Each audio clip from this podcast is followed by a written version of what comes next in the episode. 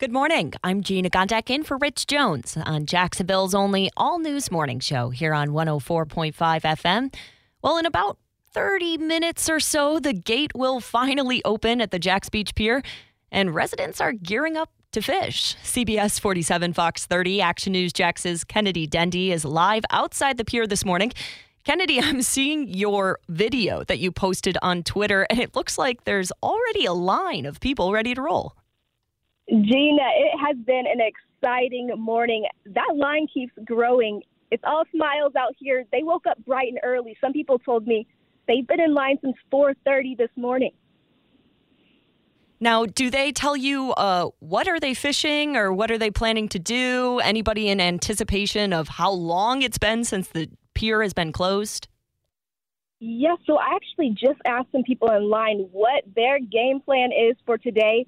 They told me they'll be trying to catch trout, kingfish, and tarpon. I'm not an expert, but I'm sure a lot of people know what that means. but really, they just kind of want to enjoy the day. They've been waiting for years for this moment to happen, and the gates will open up, like you said, in about 30 minutes. Absolutely awesome. I had a chance to go out myself. It's very, very cool. I love the pier out there, but there's still some rules. They can't just uh, fish like normal. There's still some things that they got to follow. What is the city of Jacksonville telling them? That's right. There's a few things you have to keep in mind. Only three fishing rods are allowed per person. And also, cast netting is not allowed, but admission is free.